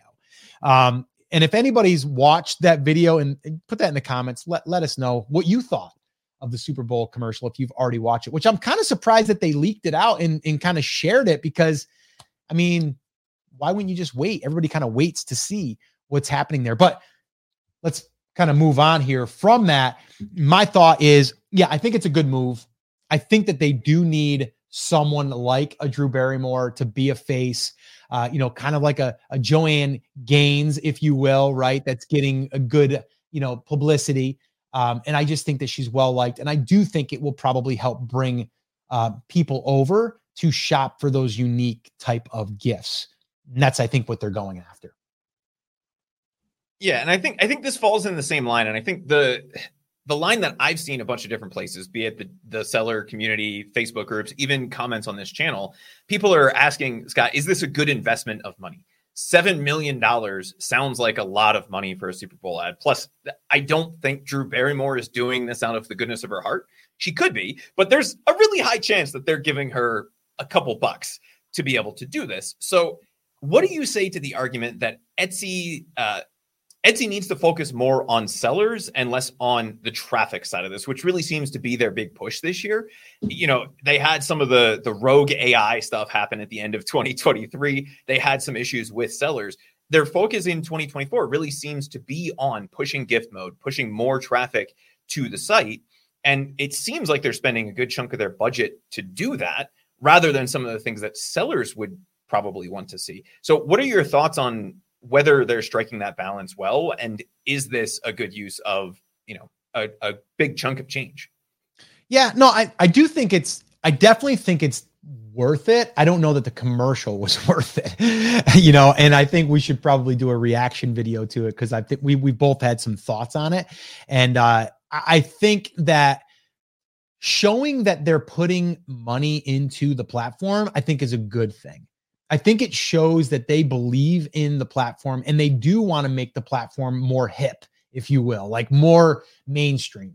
They want it to be more of a conversation uh, amongst more people that are gifting, that are, and again, it's looking like they want to be known for the gifting platform. Like that's what they're positioning themselves. But do I think it's worth the money? I do. I do think it's worth the money. And I know a lot of people say, well, why don't they put more money into things that can help us sell more? They're doing pretty good there too, you know. And I know people would probably argue that point. Um, but I look at it like, listen, you're on a platform that you're not having to technically pay for a Super Bowl ad. You don't have to pay for all those ads they ran leading up to Christmas, right? They're just bringing people over to the platform, but you're on the platform and you're not paying a dime for that. Now, if you're running Etsy ads, are you paying for that? Yes, but that's not necessarily them bringing over just normal organic, you know, traffic coming over to the shop. So, or over to the platform. So, I'm a fan. I, I don't know that the dollars are, are spent the best with the commercials that they're running.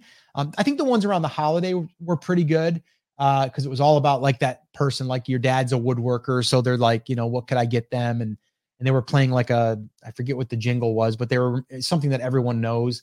Um, so I think it's good. Uh, I just think that they could do a better job with the commercials themselves. Um, but I think, yeah, I, I think showing that they're they're trying to invest in the platform is is a good thing for all of us.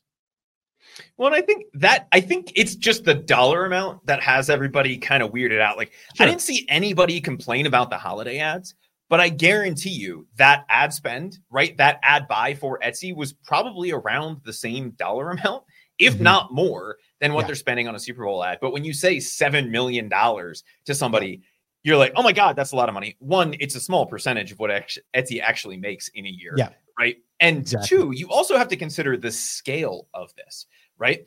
The Super Bowl is probably the most watched live sports event and i'd have to pull up the the stats to actually back this up but it's hundreds of millions of people. And the argument that we got when they first announced the super bowl commercial was but that those aren't etsy customers.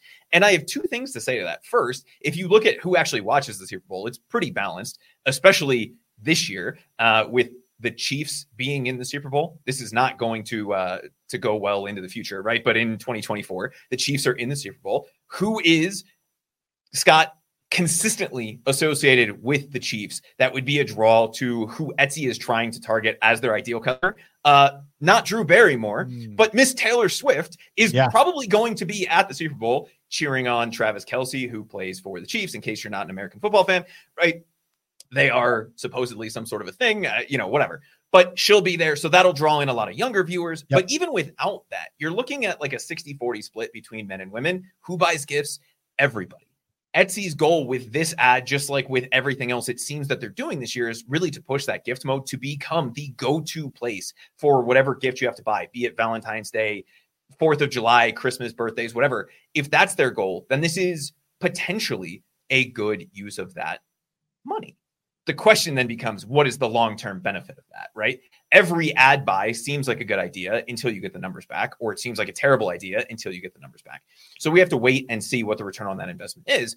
I'm not against it, other than the fact that I don't really like the ad itself. and like you said, we'll probably have to dive in and, and do a react video on that just because it uh it seems a little odd, but odd might work, right? So we'll have to wait and see. I don't think Etsy is just lighting this advertising budget on fire and forgetting about sellers. Again, it's a very small fraction of Etsy's overall marketing budget, much less their overall income. And it's their way to make a, uh, for lack of a better term, Scott, a big stink about something new to the platform. And then following that up with whatever they're going to be doing moving forward with Drew Barrymore. I think there's potentially a really good move there for them if their goal is to try to become the go to place for gifting. Cool. All right, let's uh, do some questions here, Chris. I've got about 12 minutes. So if we can knock some stuff out here in 12 minutes, um, make sure that we uh, that we get our backstage pass club members taken care of first, and then we will move into if we have time, uh, we'll answer some of the other questions. Yeah. So let's start with Miss Lisa Martin. When you're running ads, do you compete on an ad space like Google? Does more money spent per day get better placement or more often? So, two different questions there, Lisa. First, if you are running ads on Etsy, that has nothing to do with offsite ads, which is what you would be talking about there. Etsy goes ahead and they have a marketing team that buys ads on every other network Facebook, Google, all of those kinds of places for you. So, they will do that whether or not you're spending money on Etsy ads unless you go in and turn that feature off, which is only available if you sell less than $10,000 a year through the platform. In terms of more money spent per day and getting better placement, the answer there is it depends, right? If you're hitting your budget and you increase your budget, then you will continue to get more placements. If you are not hitting your budget, then increasing your budget won't do anything to change that because you have a traffic problem, not a demand problem, or not a budget problem, rather. So I hope that answers your question. Sue Scott wanted to know how important are photos? What are the the things that photos have an effect on? Yeah, no, photos are huge when we're talking about getting your clicks. So you have to imagine, right? Like people do a search and then they see all of the images. Number one, what catches their eye? and then what makes them want to click on yours. So your image is a huge component to getting what we call click through rate.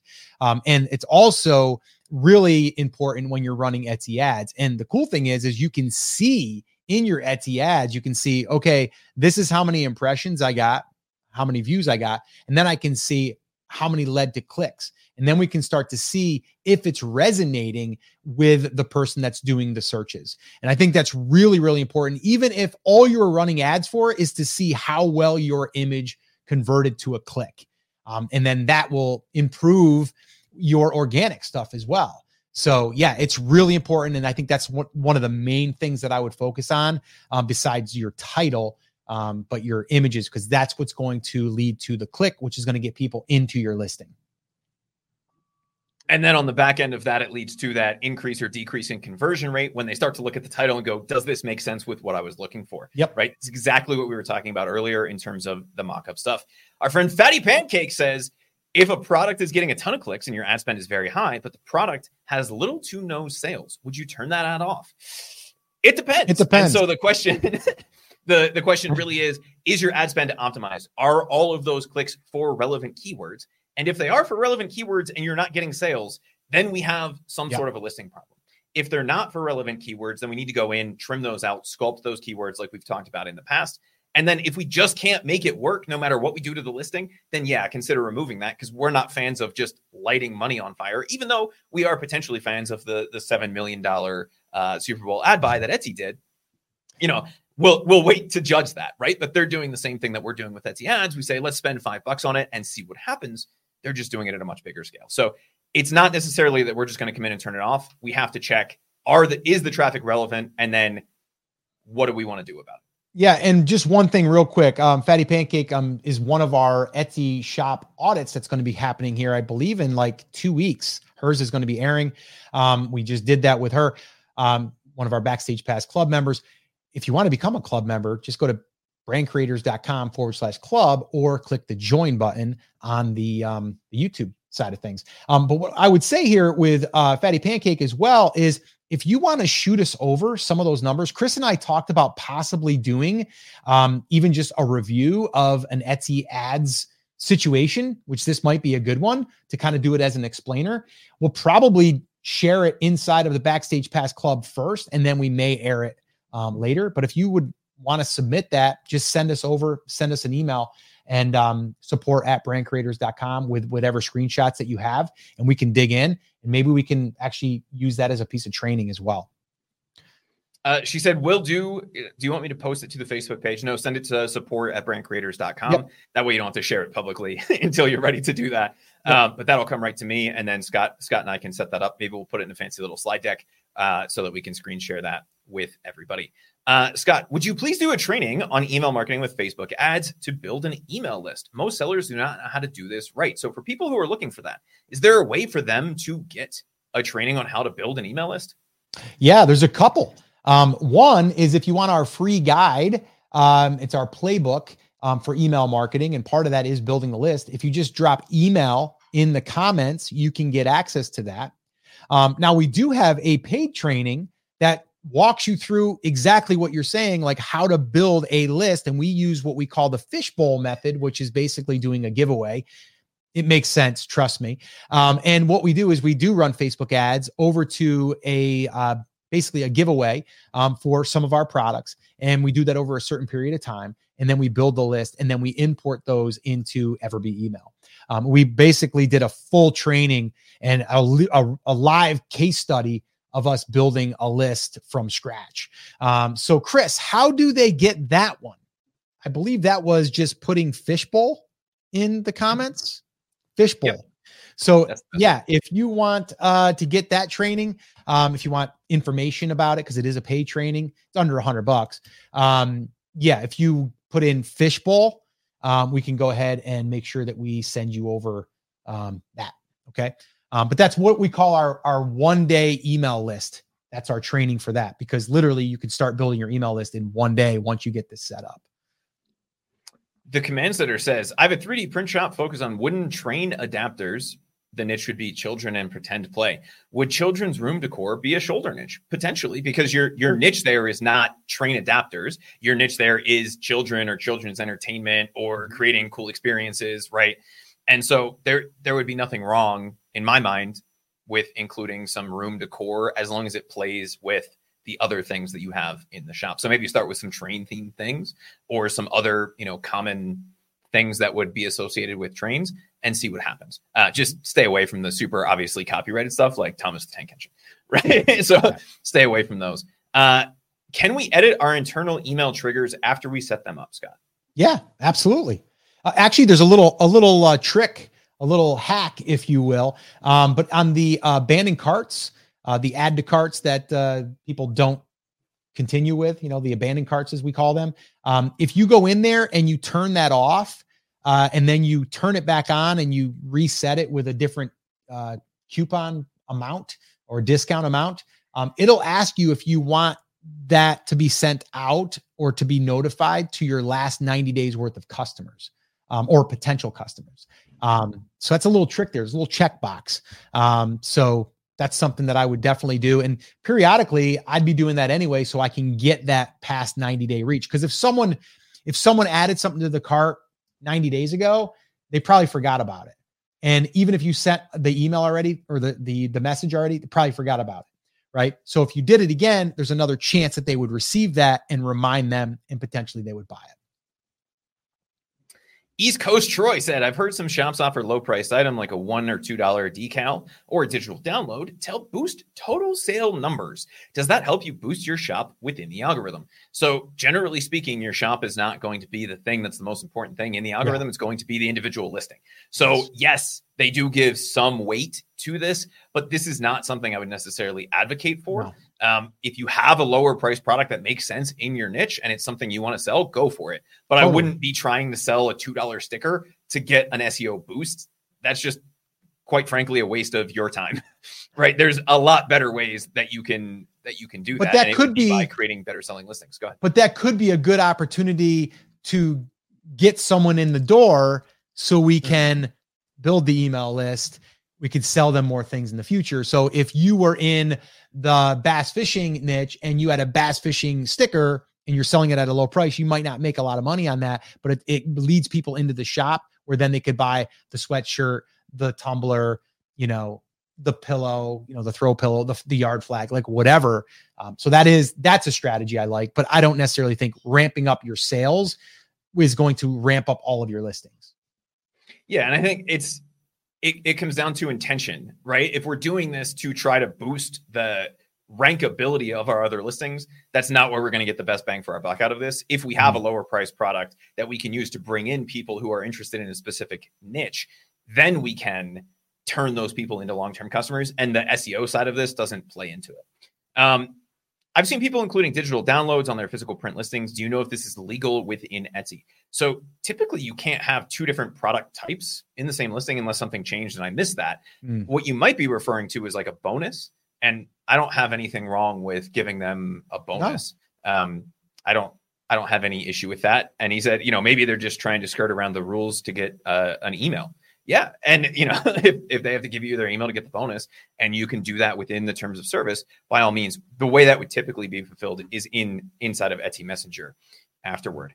Uh, MindMech said, your, your ad return is only a, a three to one ratio. Uh, what Etsy does not tell you is that they count your next sales from repeat buyers as an ad sale, only if it falls within the attribution window. So yep. typically for their ads, they have a 30 day attribution window, meaning if I click today, 30 days from now, I buy something, that gets attributed back to ads, right?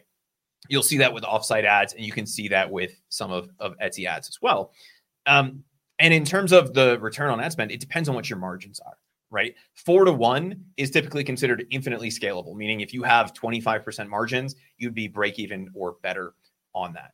Uh, with our holiday spending, we came close to that 30 to 33% ratio. One, our margins are better than that. But two, even if we were break even on that, we'd still be acquiring that customer. And we know that our customers buy again and again and again. So we would be okay with acquiring customers at a break even or even potentially a small loss. Obviously, we yeah. don't want to light our shirts on fire, but there's nothing wrong with losing a dollar or two if we know they're going to come back and buy a $50 blanket or something down the road. Well, but but Chris, like to to my point, like okay, so I sent out an email uh the other day, one email, brought in four hundred dollars sales. Uh who's to say that didn't come from an Etsy ad that that didn't make any money on that one, but it made it on this one, right? Like, so you have to look at further down the line. And that's what a lot of Etsy sellers aren't doing.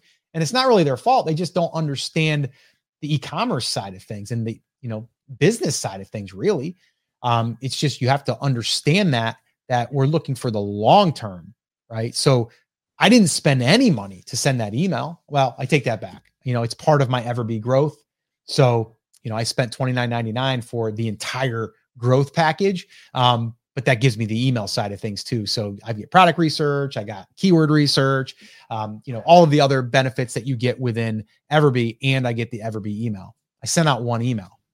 I, I made back my 30 bucks. you know what I mean? Like, so I'm going to send another one. And if I make another 400 bucks, there you go. Right. So every time you press send, you're going to make a little bit of money. So yeah, I think a lot of people get confused because we're not trying to make all of our money on Etsy ads and we talk about it's okay if you are break even because right. we're using that approach. If we were using the general store approach, yeah. one, your margins are a lot smaller than what they are on the print on demand side totally. or on the custom product side. And two, uh, you lose out on that repeatability. So you, if, if you're in that model, you do have to stick a lot more closely to making money a lot of money, all of your money basically on that first sale because the chance that they're going to come back and buy anything from you again is so low. Uh, White Gold Yellow said, I saw an Etsy guru saying that having any listings outside of Etsy, for example, on their Shopify store, really hurt her business and not to do it. Any thoughts? Um, there's zero reason why that would impact your on Etsy business. The only time that that would have any impact on that is yeah, if all of her traffic was coming from Google search results and her Shopify site happened to outrank the Google search result. Or, yeah. Scott, potentially she's running Google ads to Shopify and those are showing up in place of Etsy's offsite ads, and all of her traffic was coming from offsite ads. The vast hmm. majority of traffic and sales on Etsy comes from within the Etsy ecosystem. Having a listing on Shopify somewhere else is hmm. not going to hurt your placement in Etsy's internal SEO algorithm. The only place it may change something slightly is within the Google or Bing or DuckDuckGo search results. That's not where the vast majority of Etsy's traffic is coming from. It's people going to Etsy.com, using the search, and finding you from there. So I, I would not worry about that. I would be curious uh, if you want to send us that video because I, I would be curious who the shop is and, and to do a little bit of a deep dive uh, into that just to look to see what the problem might be. But it's not just because they happen to have an external website. Uh, Amanda, Chris, Chris, we got to call we got to call a timeout here pretty soon, man. I got to go. I got to run. Um, yeah, I think so we, had, we had two more here, but if you want, all right, if you can knock through them real quick, we got to do them, and then I got to wrap her up. Amanda, in terms of the the mock-ups that we were talking about, she said, "Can you leave the new changes up and put up another listing with the last photos in it?" Do not do that. There's zero reason to create duplicate listings. All you're doing is splitting traffic. Is it a terms of service violation? Technically, no. Etsy does allow you to create more than one listing for the same product. There's zero reason to do this. You can just look at the numbers and split test within that listing, and then you're not splitting the traffic and splitting the SEO juju uh, that Etsy's giving you. Yeah. Uh, like and then the last one that I had here was from Free HQ Nature Scenes. I just opened up a shop on Etsy last week and it got suspended the first day. What's your advice? Should I stick to it or open another one? So this is something that happens all the time. It's not yep. something to be worried about. New shops are very often suspended while Etsy verifies all of the payment details and all of the the facts that you are able to sell where you are in the world and all of those kinds of things. Give it a few days and just kind of let it sit. Don't uh, don't fire off a bunch of angry emails. Don't do any of those kinds of things. Mm-hmm. Why they allow you to create the shop and then review it, I don't know, but it is a fairly common thing. And Scott, I know it's something that that pops up all the time, so I wanted to address that one before yep. we jumped off here today. Yeah, I mean that the the big thing there is, is your banking. A lot of times, just make sure that your banking's correct. But a lot of times, it's them verifying the stuff, right? Like the banking, your address, like things like that. So just make sure that you have all that stuff correct and then just like sit and yeah maybe reach out to them and say hey what's going on? You know i just opened my shop. Like what's wrong? Like why did i get suspended? Um, but pretty much it's a it's a little bit of a waiting game there. So it's very very common to let that or to have that happen. All right guys and just to let you guys know i i, I wasn't being rude like getting out of here. I i literally have to take my daughter to beach volleyball. So i want to be a good dad and i want to make sure she's on time. Um so with that all being said we covered a lot. We got a lot more things going on here that uh, I'm super excited about. One of them is our Etsy shop audits. Um, there's a new one that's going up tomorrow. That's Thursday, depending on when you're watching this. Um, so the second one will be going up, but we're batch recording these in advance. We've already got about five or six other ones done. Um, and we're going to be doing another private recording session here in another couple of weeks.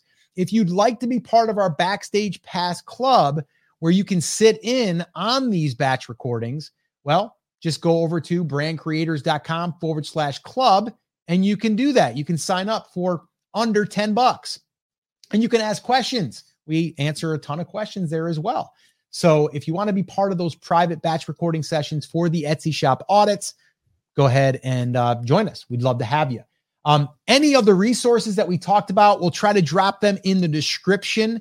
And if there's any of the guides that you would like us to send you, we have the ads guide, we have the SEO guide. Uh, we also have the roadmap. We have a 100K roadmap that we documented our roadmap that we did to get to 100K. If you'd like that, 100K, put that in the comments and we'll make sure that you get a copy of that. All right. So next week, we are going to be doing, well, some email saw some comments in there and people saying, Hey, can you teach us some email stuff? Yeah, next week we're going to be focusing on a little bit of what we talked about, but we're going to go deeper. And uh, we're going to share with you um, the email that I wrote and that I sent out that generated 400 bucks one email. And we're going to talk about how we can build that email list using a variety of different resources. So make sure that you subscribe to the channel. Make sure if you're listening to this on the podcast, you're subscribed to the podcast. And until next time, guys, take care, take action, have an awesome, amazing day. And we'll see you right back here next episode. Take care, guys.